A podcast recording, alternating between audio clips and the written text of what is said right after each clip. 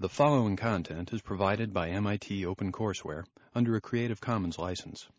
Additional information about our license and MIT OpenCourseware in general is available at ocw.mit.edu.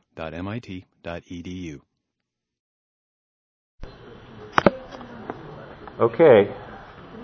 Well, even though we've been hinting at networks pretty heavily all the way through the course, these are the three lectures where we actually take it on. We uh, really started this at the end of uh, last week's lecture, so-called Protein 2, where in the process of talking about protein modifications and quantitating metabolites and their interactions with proteins, we started talking about the sorts of sources of data that you would have uh, that would allow you to get at uh, uh, quantitative analyses of protein networks, such as uh, red blood cell. So we're going to pick up on that theme by talking about macroscopic continuous concentration gradients and contrast that with mesoscopic or discrete molecular numbers. We're just going to very briefly touch upon uh, the issues in discriminating between the stochastic modeling and the continuous modeling. And uh, a very interesting connection between the red blood cell model, where you have a few examples of cooperativity with modest Hill's coefficients, to take that to an extreme case where you have actually bistability, where you have two stable modes which are separated um, by a very cooperative interaction. And then we'll talk about uh, copy number control as another opportunity for doing it modeling either by continu- macroscopic continuous modeling or um, this uh, stochastic modeling. And then uh, after the break, we'll talk about flux balance optimization, which I think is a really exciting uh, and uh, clever way of leveraging the little bits of information that you have about very complicated uh, regulatory networks, bi- biochemical networks. So I think we've kind of t- just barely touched upon this before. Why were the, the particular networks that uh, are being studied, how did they come to be studied? Why and how? And typically what they have in common is that they have large genetic and uh, biochemical kinetic data sets to go with them, and or. Right now there's no model that, it, it, that describes all of the interesting aspects of an entire cell or an entire organism um, usually they're little pieces of it. The closest to a whole cell is the red blood cell, and this is because there's no biopolymers uh, components to it, no biopolymer synthesis. Uh, today we'll talk a little bit more about these two related topics, which is cell division cycle and uh, the segregation of, of chromosomes during the cell division. Here the key point is the uh, cr- the critical nature of single molecules in uh, these that come into play in the dividing cells. And in this, there, will be talking about bistability, how there's a, a, decision of either to take the next step in dividing the cell or not, and how uh, that bistability can be achieved either stochastically, where you're dealing with the fluctuations of single molecules greatly affecting a switch, such as a, a phage lambda switch, or you can have it involving large number of molecules where stochastics seems to play a, a less of a role. And then we'll then at the end we'll talk about how we can do comparative metabolism, where we really integrate genomics with a, a network model of biochemistry uh, at multi, many different levels. Of course, there's the genome encoding the, the components of that network, but there's also the uh, systematic knockouts of, of genes and their effects on the network. Now we've also seen this is this slide is also a review, but it puts in context where we're mainly been talking today. Uh, we'll talk a little bit about ordinary differential equations, both for at the beginning under red blood cell and and in the uh, bistability discussion, how you can get even with just con- just concentration and time, you can get these very interesting behaviors, highly cooperative. And then we'll we'll drop concentration and time by a steady state approximation. We talk about flux balance in the second half. And of course, you know, before we were talking about uh, molecular mechanics in the context of protein structure, and Masters equations are the way of looking at stochastic single molecules, which we'll mention in passing.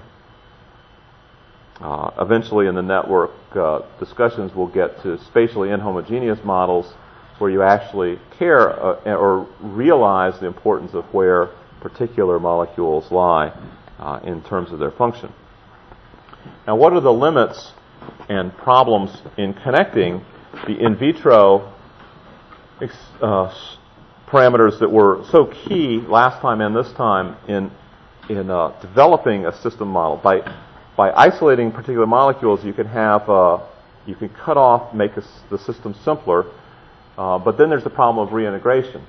And here, this is more a historical artifact than, than really uh, critical to this discussion. And originally, enzyme kinetics uh, would ignore the products for technical mathematical reasons. But as you could see from last time, we showed that you could represent those equations quite well and, measure, and even me- make the measurements in the presence of products. It would just be a, another few terms in the um, rate equations. Uh, more critical, however, is that the product is, including the product along with substrate in the measurements and the modeling, is just the first step because how many different products and substrates and, and other regulatory uh, molecules might be involved that you don't know about initially. In addition, uh, the conditions for doing the in vitro measurements are n- really, it's hard to do them at the concentrations in, in cells. In these in cells, they're nearly crystalline densities, that is to say, up to 30% or so, uh, uh, which is ver- which is basically the, the, the concentration, the very high concentration of solute that occurs uh, uh, proteins and other macromolecules. And uh, some the the substrates, the small molecules, are typically in vast excess in in vitro reactions, but they're very close to equal molar in vivo uh, because a lot of them are bound up with enzymes. And you get interesting observations, such as this one mentioned at the bottom, where uh, a chemical reaction which is spontaneous in solution, which is the uh, uh, epimerization of galactose, does not occur in uh, normal cells, uh, uh, of E. coli, unless they have an enzyme that, that catalyzes this normally spontaneous reaction. So this is curious that it happens in solution, doesn't happen in the cell unless you uh, have the enzyme. Um, okay, so with all those caveats in mind, and recognizing that, that even though this model has more measured parameters than almost any other cellular model, they were all measured in vitro with the caveats that we just mentioned.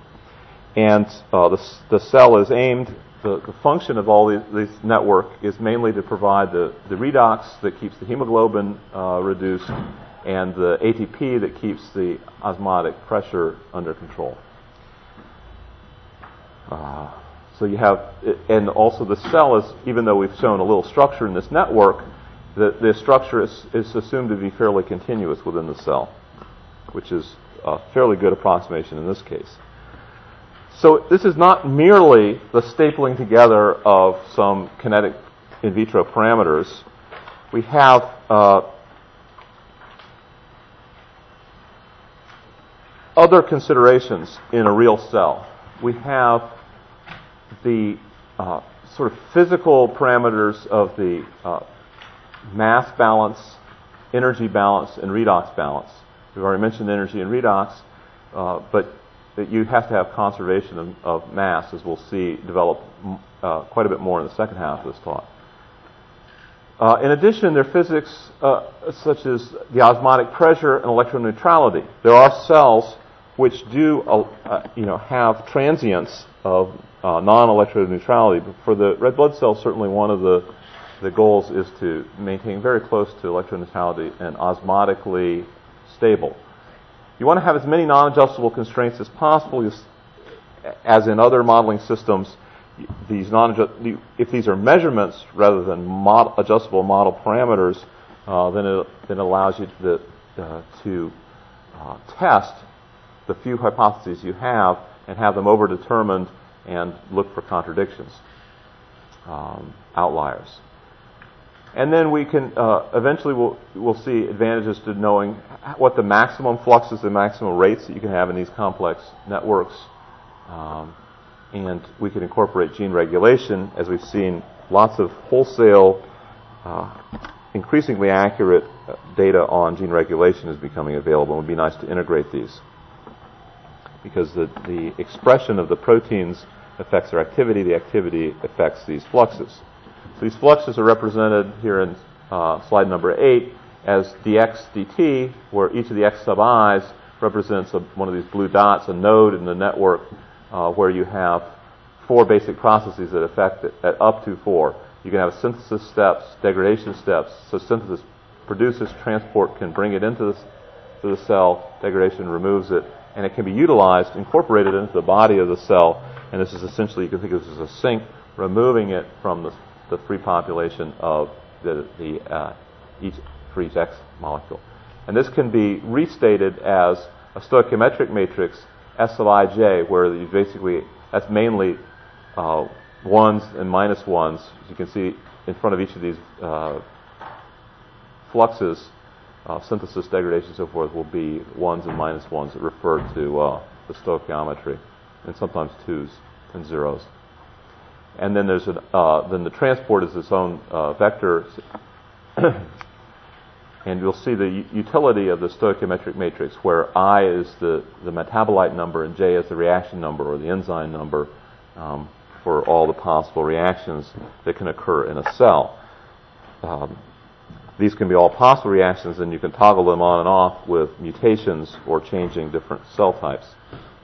Now, this particular, uh, uh, particularly rich system, the red blood cell, has been modeled uh, many times and continues to be modeled since the mid 70s and now into the 2000s, uh, starting originally just with uh, glycolysis later adding uh, pentose phosphate, nucleotide metabolism, various pumps, osmotic consideration.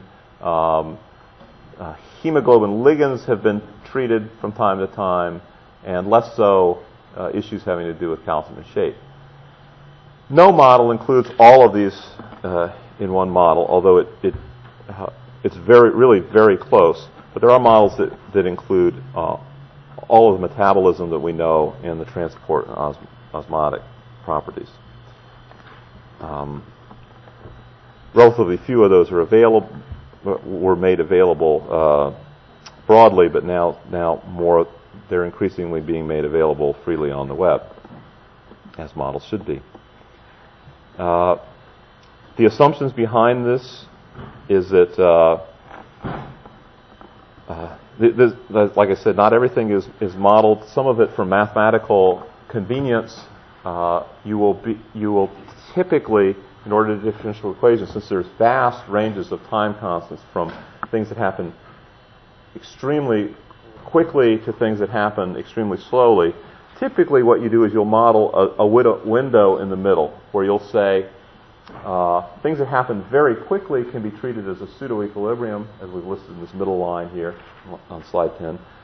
Things that happen extremely slowly can be treated as a constant. If they happen over the period of you know, years, then in the course of, an experiment that might be hours, uh, they can be treated as a constant uh, or something that you systematically explore.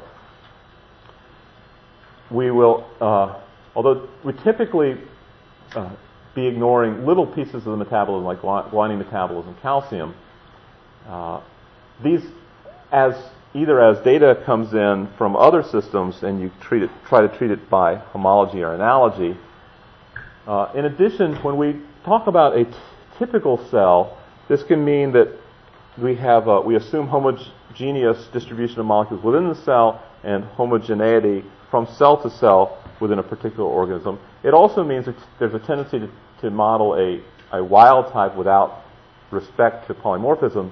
Although in human population, with uh, red blood cell function in particular, there's quite a quite a literature on mutations that affect the functioning of the um, uh, of the proteins within the red blood cells. Probably one of the best studied human bi- uh, genetic systems.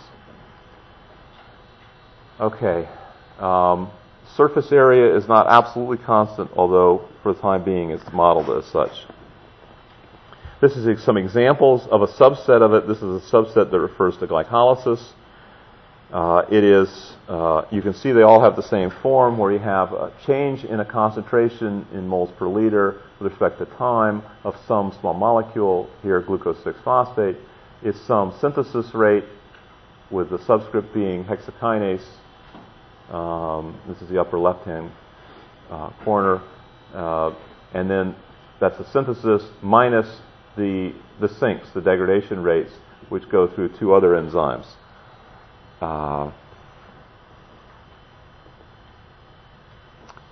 again, a reminder at the bottom, you'll see this come up a, a few times, just a reminder that the change, each of these is, is, a form of change in the concentration of some uh, small molecule with respect to time, is, a, is the sum of the synthesis uh, subtracting the degradation, transport, utilization.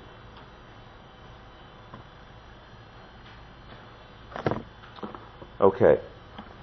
Now, remember we focused in on one little piece of this a couple of times now. This is, this is a step that happens to be uh, allosteric. That means that depending on the concentration of the the the the, uh, the numerator here tends to be uh, composed of uh, or the top part of this formula tends to be composed of substrates and products having an effect, and then down this this term in the denominator has a fourth power dependence on a variety of other site effectors, including AMP, and you can see that uh, that the, the velocity is either hyperbolic, which is the uh, sort of the upper curve, which kind of goes smoothly up and plateaus, while the sigmoid curve implies greater cooperativity, which can be affected by some of these other site effectors, uh, which is more sigmoid in shape. And we'll we'll use this as a stepping stone to talking about how do you, what are the various ways of getting that sigmoid shape.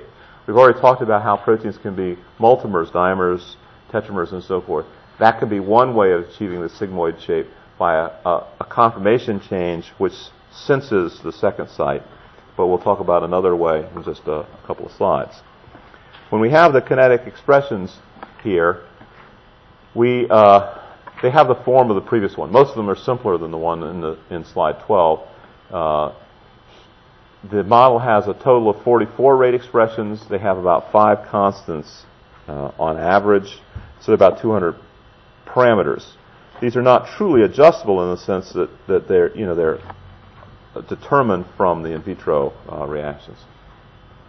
So what kind of assumptions?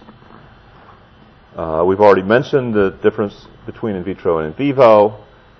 Uh, we have the lingering question of how many effectors might there be that we don't know about. Typically, these in vitro experiments were done with a small number of substrates and products that you know about. But as a worst case scenario, Mike Savageau likes to trot out uh, glutamine synthase, which fortunately is not in this particular model, but it, but it, it could be that there's a, an enzyme that's just as complicated but hasn't been studied as much. In the case of glutamine synthase, there are three substrates. Remember the, the previous example, there were only two substrates and two products. Glutamine synthase has three substrates, three products. It has nine allosteric effectors rather than the, you know, uh, three or so in the previous example. So this gives a grand total of 15 different molecules you need to track.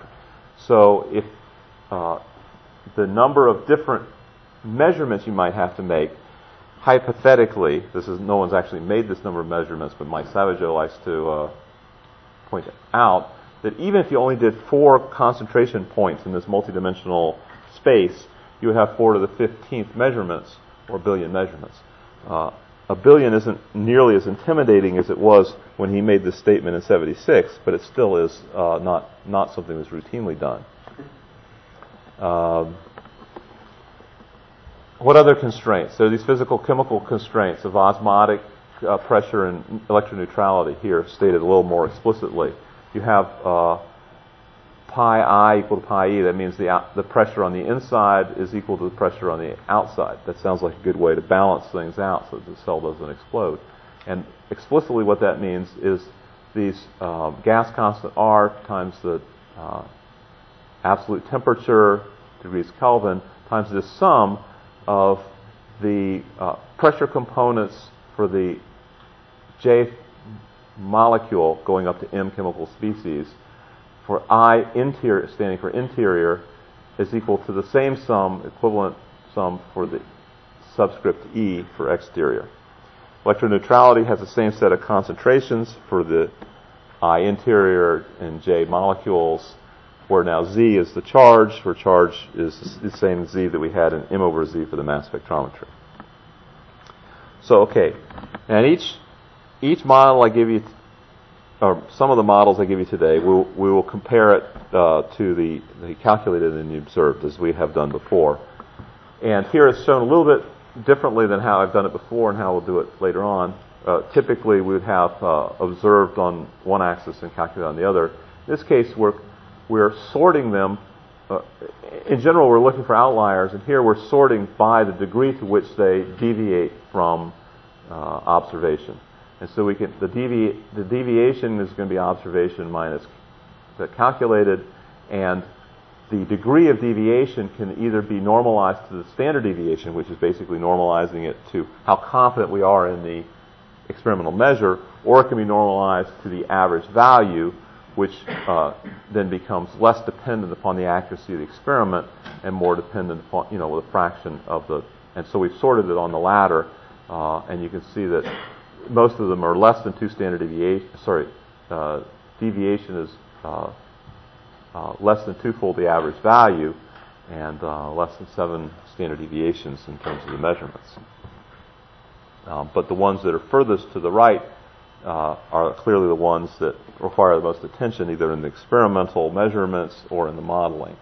These are steady state measures. This is kind of an abuse of a beautiful kinetic model, um, but it, it, reflects the, the, the uh, limited data that exists, and it's much easier to collect steady state data where basically the red blood cell, any, every particular molecule, even though there fluxes in and out of every molecule, the molecule concentration itself is staying constant.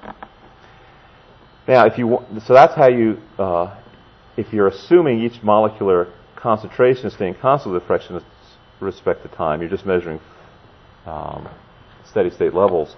But if you're more interested in looking at the dynamics, the movie of how uh, molecules will change, if you perturb uh, the, uh, the system, you can think of a, a, wide variety of different curves that this, the time courses can take. And one way, and, and then the challenge is how do you represent them? You have 40 some different uh, small molecules, you're tracking the concentrations, and then the time course can range over hours. Uh, but here, one way of doing it is, is doing pairs of substrates at a time, substrate A and B, and, uh, and then monitoring the time course as a vector. Think of these as a series of little points along here. Um, and if, let's look in the, uh, in slide 17, look in the upper left, number one. If, let's say A is converted to B, or uh, so that A plus B is equal to some constant, you can see this, this um, slope of negative 1 ex- exactly negative 1 because every, every, for every molecule of A that's consumed, the molecule of B is produced. And so when you see this uh, perfect slope of negative 1, then that's the kind of relationship you expect between those two. Um, even if this, even if you're sort of randomly sampling a dynamic system, here you're taking a time course. Um, number two is a pair of concentrations to equilibrium. You'll get an equilibrium constant, and the ratios here will not be uh, negative 1, there will be some, some constant which determines uh, that equilibrium. Um, you have two uh, dynamically independent metabolites, as in uh, quadrant 3 here. Basically, as you march through um, uh, increasing B, A can stay constant because it doesn't really care. It doesn't responding to changes that in B or changes that res- result in B changing and then maybe some other set of uh, uh, dynamics will cause A to change and B stays constant. And if you and if you sample enough time course, you may find that this fills up the entire space uh, concentrations available to A and B, uh, showing no correlation. Another interesting type of phenomenon you could see is that uh, not every possible concentration of A is not completely independent of B as, as uh, you might start at a particular point in a time series at this gap here in the lower right, and you start increase, decreasing B and increasing A, and then at some point the dynamics of the entire network, not just A and B, contribute to now A taking a dive down and B increasing, and eventually you return to that steady state point, and you've described all the conditions that, that, that you might uh, be able to achieve in this closed loop. So we're going to look at these kind of phase diagrams of concentration of A versus concentration of B, um, where a, time, a series of time points that would be color coded.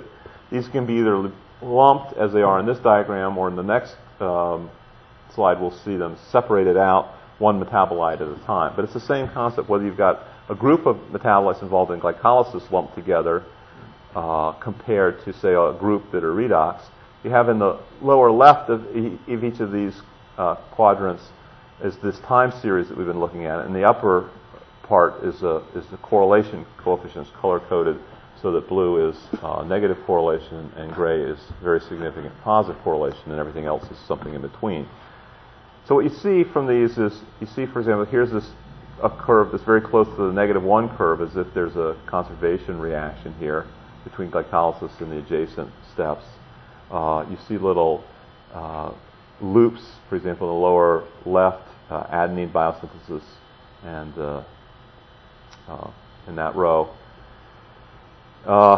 and so on. You see examples of each of these kind of behaviors here, where you're going from the red point, these little dots in red, to green to blue to yellow to the end gray in uh, increasing time coarseness from starting with 0.1 hour resolution and ending with 300 hour uh, resolution.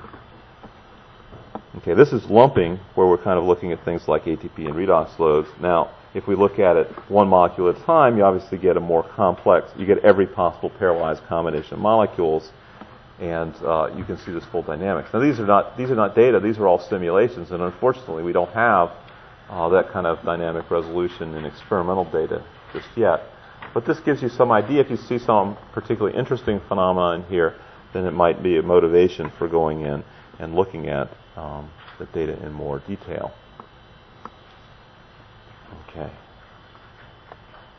Now, we mentioned this this difference between the um, sort of ordinary uh, hyperbolic curve in the upper left of actually lower right of this whole slide, but the upper left of the, of the insert, and the sigmoid curve that you get from uh, a um, allosteric interaction. And this trans- and it, within the, the, this whole cell is set up for transporting oxygen. And as oxygen concentration in- increases for hemoglobin, you either get this uh, hyperbolic or sigmoid curve as it gets increasingly sigmoid, increasingly cooperative um, with increasing amounts of, of one of the uh, intermediate metabolites, uh, 2,3 diphosphoglycerate. And this, you can see, this is now the connection between the glycolytic pathway, the, regu- the regulation of sensing the state of the glycolytic pathway, and the um, uh, hemoglobin. In addition, there are connections with the, the pH, which is also regulated in this uh, and the redox, you can see just above it here, the hemoglobin going to the unproductive methemoglobin state. So you can see there are connections uh, in the network between its ultimate function, which is transporting oxygen, and all these intermediate uh, metabolism components. And it also brings us to this topic again of this cooperativity and how, it, what, how does it arise here? in the hemoglobin has a tetrameric conformation state change, which is the, the, there's a second site that binds this organic um, uh, diphosphoglycerate.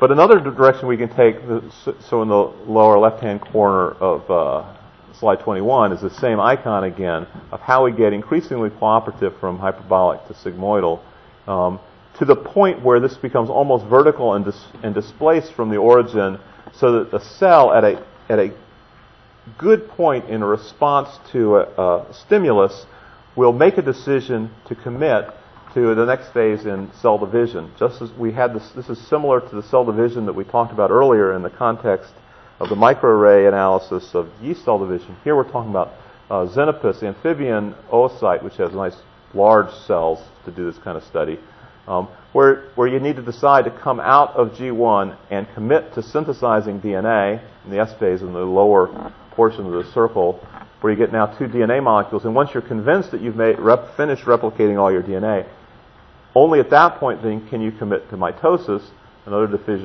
decision, uh, major decision, and then you get two cells, and you go back and you complete the cell cycle. The little time course at the bottom here is should be reminiscent for you of the time course we had of RNA synthesis of you know various clusters of RNA. Here it's the DNA synthesis. You can see it ramps up in the in the red S phase and then ramps down in the metaphase due to the creation of two new cells. But we want to talk about how do we make this as you know uh, responsive to say progesterone is something that, that, that is signaling cells that might be waiting uh, for long periods of time uh, to complete the next step in the division cycle for an external hormone stimulus that it's time to start uh, um, uh, the next step in cell cycle. We want this to be displaced from the origin. You don't want it to be just flipping on and on, off, irrespective of the stimulus. But you, when it does flip, you want it to go very quickly. So how would we model this? And what, what so look at the upper right-hand uh, diagram of slide 22, and you have a set of these uh, oocytes, kind of diagrammatic, diagrammatically indicating their state. Their state determined by to what extent are they ready to uh, uh, commit to uh, the next division state. Here, we can think of it as the biomarker is the state of phosphorylation of a protein, uh, MAP kinase. If it's phosphorylated, um, then it's committed to this division, and we can think of this as the black uh, side of this gradient going from white to black. But the, if you grind up a whole population of these oocytes and measure the total MAP kinase phosphorylation as a function of increasing stimulus, S, um, in this case progesterone, the response, that is to say the phosphorylated state and the commitment to, to mitosis, um, will gradually increase, as indicated in the kind of the gradient model. But that's if you ground up all the cells. But what if you asked, if, the other way of obtaining that result would be if each, each cell is making an all or none decision, and what happens is the probability of a cell being in that all or none state changes with increasing stimulus to progesterone. And that is the lower model and is in, and is in fact closer to reality, as indicated by the experiment at the, at the bottom uh, part of the slide here, where you have at a you'll, you'll have, this is a part of a concentration curve where you're increasing the stimulus progesterone, but at this particular stimulus, you can sample individual cells. There's enough of the cell that you can actually do proteomics on individual cells. And the proteomics here is a Western blot. We mentioned this uh, a couple of uh, lectures back. And here, each, you can see the two states of the MAP kinase. The phosphorylated state is the slower electrophoretically. It's the upper band in this diagram. And uh, the lower band is the unphosphorylated state. And you can see there's no example here of a, of a cell which is in an intermediate state where it has sort of half and half or 40 60 of the two different protein forms. However, if you, as a thought experiment, took all those cells and mushed them up and took this and ran it all in one lane, you would see a mixture. You would see all the intermediate states. And that would be a function of progesterone. So this is a, a warning, uh, similar to the ones I said before, that when you grind everything up and mix uh, populations of, of, cells or molecules, uh, you need to be careful that because different cells may be in different states, different molecules may be in different states, and the average behavior is not the same as individual. So here is, so, but now that's only part of the, the lesson here. The cells are going through this all or none uh, process. We can monitor it by single cell proteomics, but how do we model it? Well, in very abstract terms, the response here can be modeled as uh, in this Hill coefficient, where you have a stimulus S, some uh, kinetic constant k, kind of like a, a Michaelis constant, where, where it's basically as s gets closer to k, it has a, a larger um, uh, response here, effect on the response, and the and the uh, and that's nonlinear because you have the exponent h. Uh, and the more the large, larger h is, the more nonlinear it is. So let's say h is one in this little uh, schematic to the right here it's hyperbolic, um, no sigmoid character at all. In the case of hemoglobin and uh, phosphoglucokinase that we talked about in the red blood cell, it's more sigmoidal, like a, uh, an H of 2.8, almost uh, cube law there. Um, and in fact, even within this system, one of the steps that we'll talk about in uh, the next slide um, has a, a, a, where you have a stimulus of a MOS protein and a response of the, MAP, same MAP kinase phosphorylation response. It has a modest uh, sigmoid uh, Hill coefficient of 3, just like hemoglobin. But the overall response uh, uh of MAP kinase to progesterone has an enormous um, exponent of 42. That means it's, all, it's almost vertical and it's displaced from the origin. How do we get that? Okay, so, whoops. So here is a, a proposed model, and it's an interesting snapshot in the inevitable ev- evolution of a mod- model from something very primitive, which might have just been the MOS to uh, MOS effects on MAP kinase, kind of as a direct effect here, um, which, as we said, has a Hill coefficient of about threefold. Uh, sorry, yeah, Hill coefficient of three, uh, threefold, because that's an exponential. But overall, combination of two other factors that you have a chain of modifiers, each close to saturation, meaning that each one has a slight sigmoid uh, behavior, and that's and you've got uh, um, sorry, uh, it could be a hyperbolic function, such as let's just say this dotted line um, that's going up smoothly from zero, where it says neither. That would be the effect of if you just have a normal uh, enzymatic reaction with no allostery, no feedback, no ultrasensitivity. Um, if each of those has a component and you're close to saturation, meaning your su- substrate is very high, so you're going as fast as the enzyme will go, you have a chain of those, you can show through kin- uh, kinetic modeling that that will create a very a high sensitivity to the reaction. And that's what uh, the, the, furthest dotted curve uh, close to the axis um, is, ultrasensitivity alone. And then this here you have progesterone going in in the uh, upper left, affecting a complicated rate. Now, these rate constants don't necessarily mean a, a unitary, simple kinetic uh, step. They can represent something as complicated as going from amino acids, AA, to a, a particular protein, MOS. Uh, and then the reverse reaction, K minus, case of minus 1, is the degradation of MOS back to amino acids, which is not you know, a reverse of the same enzyme set by any means.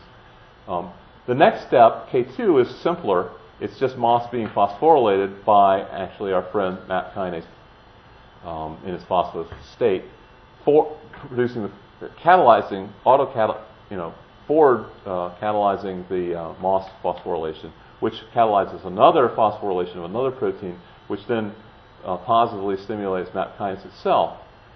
So this whole thing is a, a set of positive reactions. Each each of the phosphoproteins increases uh, the the uh, enzymatic uh, tendency to uh, for each of the other phosphoproteins to be produced. So you can see that this is kind of on a hair trigger. If any one of these phosphoproteins gets produced, then it'll increase all the other ones, um, and it'll uh, be a very cooperative procedure. And that's what this furthest towards the axis in the lower uh, left-hand corner, where you have this positive feedback alone causes this very uh, great tendency to, to just jump up from zero to very high uh, response uh, uh, with very little stimulus.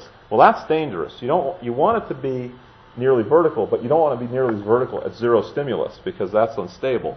So you want to move it over, and that's where the ultrasensitivity comes in when you have this chain of modifiers, putting both together as a solid black line where it's shifted over, so you have uh, this actually this assay was done with um, MOS rather than progesterone as the input, um, uh, but you, but the, you can see the overall um, uh, increased cooperativity and shifting to the to the right.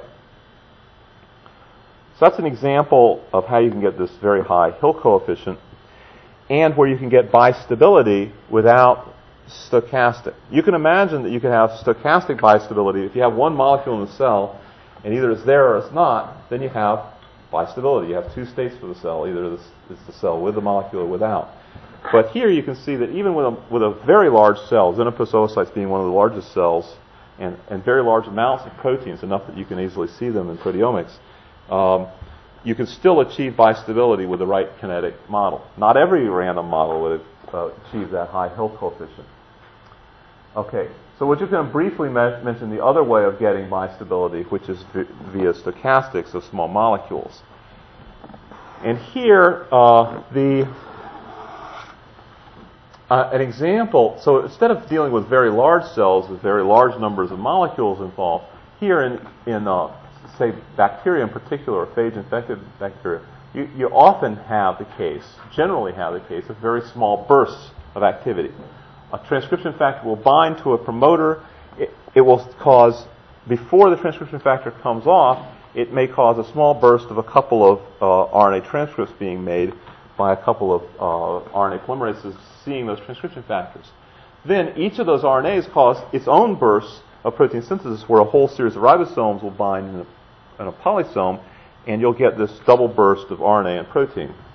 And, and this, the stochastic binding of that transcription factor that starts that burst um, uh, is modeled, can be modeled by uh, reasonably measured parameters for each of these steps. And you can see that cells 1, 2, and 3 in the lower left of slide 25, uh, where time is the horizontal axis up to, say, 45 minutes, or a cell division or two, um, while uh, the number of product proteins here, measured in dimers of protein, um, fluctuates, where cell 1 takes, gets an early start, early burst, and cell 3 hasn't quite hit its uh, burst yet. So you can see there's a lot of variation. And this is one way of achieving a bistable switch. But as you've seen, not the only way. You can also do it where all the proteins are present in large amounts.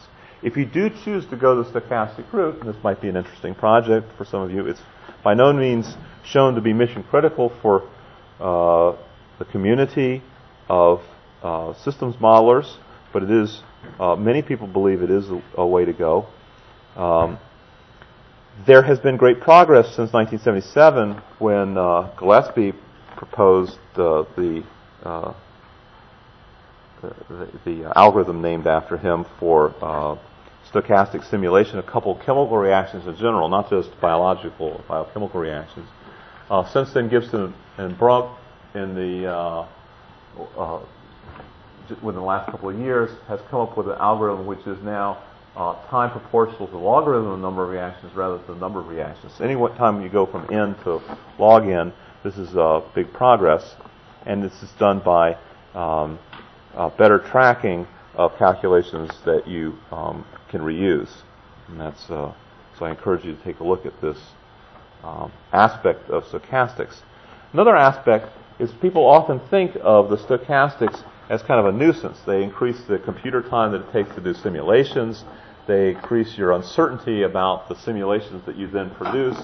Um, but there is an aspect of it which is just beginning to be harnessed in various fields of engineering, and biological engineering is no exception. And I give you two examples here to just whet your appetite again. I'm not going to go through them, but you can see that, that you can actually make switches and amplifiers for gene expression, gene expression being one of our favorite topics in this course, which are based on noise and where you can get bistability as uh, using these uh, fluctuations. But and that's not too unexpected based on what we've just been saying. But in addition, you can get stochastic focusing where the fluctuation allows uh, enhanced sensitivity. Okay. So I encourage you to look at that. Now, a particular place where you might worry that stochastics is coming into play quite a bit is in chromosome copy number, whether this is eukaryotic chromosomes or in the case we'll illustrate, a very simple case of plasmid chromosomes. Now, the interesting thing about plasmids is uh, they can either be in lockstep with cell division, the way that eukaryotic chromosomes are, in case of oocytes we just talked about, where it makes a, a big decision. And that's the case of the R1 plasmids. Or it can be more of a kind of a cloud of uh, copy number where they're trying to be close to a target number where you have more copies than one per cell. And so uh, as the cell divides, it kind of randomly takes uh, a partition of that, uh, uh, that number of uh, plasmids, and ColE1 is an example of that. And we want to, you know, you model it in order to determine the, the factors that govern it. Um, this has implication uh, that the copy number will affect the, ex- the expression levels, and the expression levels are of uh, importance to biotechnology, and plasmids are, of course, Also important in pathogenesis, The copy number affects pathogenesis, uh, since plasmids are a major way that drug resistance elements are passed around. So let's take a, take a look at one highly, hopefully, highly oversimplified version of this. Um, here you have two RNAs, imaginatively called RNA1 and RNA2. Start, RNA2 is transcribed here from on the bottom strand from right to left. You, uh, and when it is, so, so actually look at the very bottom of slide 30, uh, the, the, the magenta RNA polymerase is making RNA2. And if nothing binds to RNA2, uh, no, if RNA1 does not bind to it, RNase H will cleave it. It will then bind the blue DNA polymerase and will start replicating the plasmid. On the other hand, if RNA1, which is on the, made on the opposite strand of RNA2, it's this antisense story, it will then come and bind to RNA2 sort of in trans. It acts as a transacting inhibitor. It's aided and embedded by the ROM protein. And now you don't get cleavage of RNase H, and so DNA polymerase doesn't have a primer uh, upon which to act, and you don't get replication. And this is, of course, not just a yes or no thing. This is something that's regulated and allows it to, to feedback to get the right copy number. You don't want it to get an infinite copy number, else it'll choke the cell that's harboring it. But you don't want it to drop down low enough so, that then many cells will segregate with no uh, uh, copies of the plasmid. So you want to have a mass balance. You have to have conservation of mass. Uh, you want to be able to model both the uh, initiation and degradation and inhibition. So you do this by making some simplifications that the RNase H rate is fast. Remember, we had slow and fast reactions that we would eliminate. Um, uh, so, so too with the DNA polymerization. Uh, by subsuming the RNA2 concentration in an RNA1 based model, you can simplify it so that you're really only considering two species, RNA1 and the plasmid DNA itself. We'll call these R and N for, nu- uh, for the two different uh, molecules. So this is just a way of introducing a two species model. We're going to come up with a rate equation for uh, change in RNA with respect of RNA1 with respect to time, and then the next slide will show the change in concentration of the plasmid. Concentration of the RNA is uh, is R. Concentration of plasmid is N. We have dR dt and dN dt. And this is very simple. It's just like the, what we were talking about with the metabolites. Um, you synthesize the RNA, that's a positive term, you degrade it, or you dilute it out. The dilution is based on the growth rate. Mu is a typical, it's a, used in growth rates in population genetics, and here it's used in chemical kinetics. In fact, this is in a certain sense one, an example of a very exciting field where we bring together population genetics and uh, um, uh, chemical kinetics into one place uh, and population genetics and chemical kinetics, when they come together, uh, unite some of the most disparate parts of this course. Okay, so now we've got an equation here where the positive term is K1, the rate of, of initiation of RNA synthesis, and it's, of course, the more molecules in, in, the higher the concentration of the plasmid, then the more RNA you're going to make. So that makes sense that you have the product of the rate constant times the number of plasmids. Similarly, the, the loss of it is going to be related to the number of RNAs. The more RNAs you have, the more that you're going to lose, more that you have to lose. And this is now, so that's the RNA, and this is for the DNA. Um, here, you have uh, dependence on the RNA. Uh, RNA1, remember, is the, the, thing that we modeled in the previous slide, is uh, an inhibitor, and so it's going to, when it binds to RNA2, which is not which is implicitly modeled here, it's going to have this in, inhibitory uh, constant in the denominator, um, and so as the inhibitor RNA goes up, this this inhibitory term goes up, and the rate, the forward rate, goes down. Um, and it's of course depend, the, the, the rate of replication is going to be also dependent on plasmid copy number, so it goes up within. It's dilute, the dilution rate is of course dependent on n as well. So the idea of this in the next slide is going to be to solve for the plasmid number. So in slide 34, we have how you would implement this, those two equations that we had in the last two slides uh, are shown on the very top left uh, part of the slide. Uh, dr, is, DRDT is abbreviated dr here um, in Mathematica format. It's that same K1 constant times n is the, the concentration of plasmid molecules. Then the negative is the, is the degradation uh, rate and the d- dilution by uh, cell division mu, uh, and that's times R, which is the concentration of the inhibitory RNA, RNA1.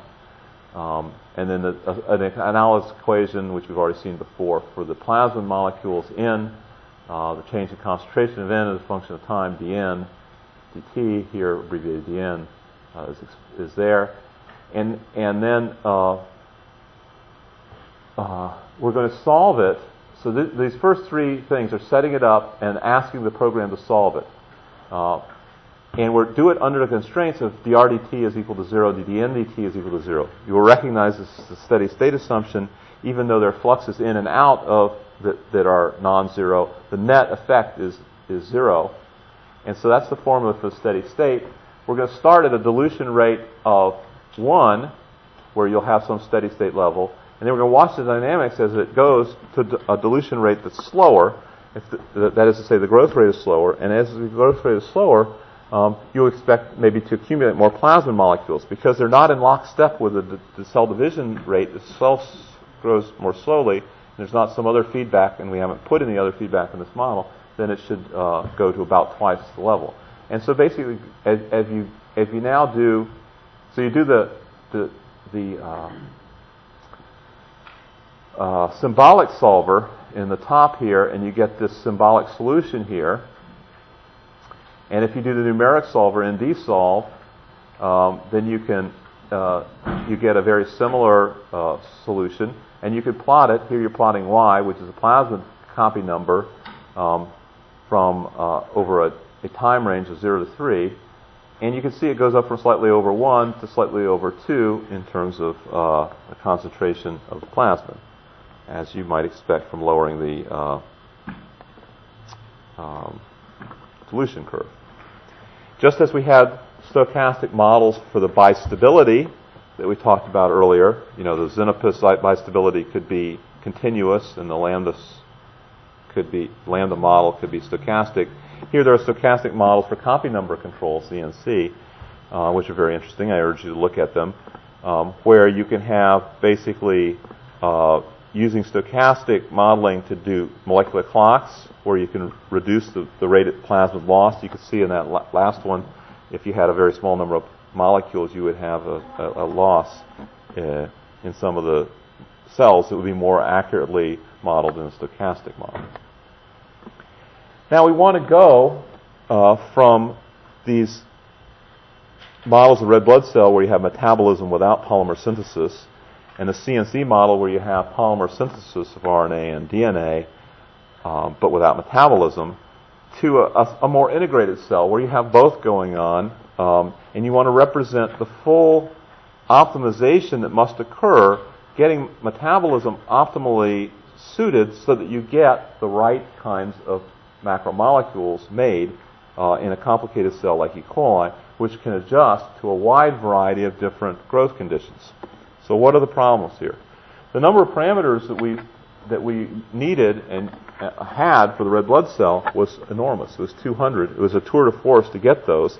For E. coli, it's orders of magnitude more that are needed because instead of 40 enzymes, we have you know uh, somewhere between 400 and 4,000.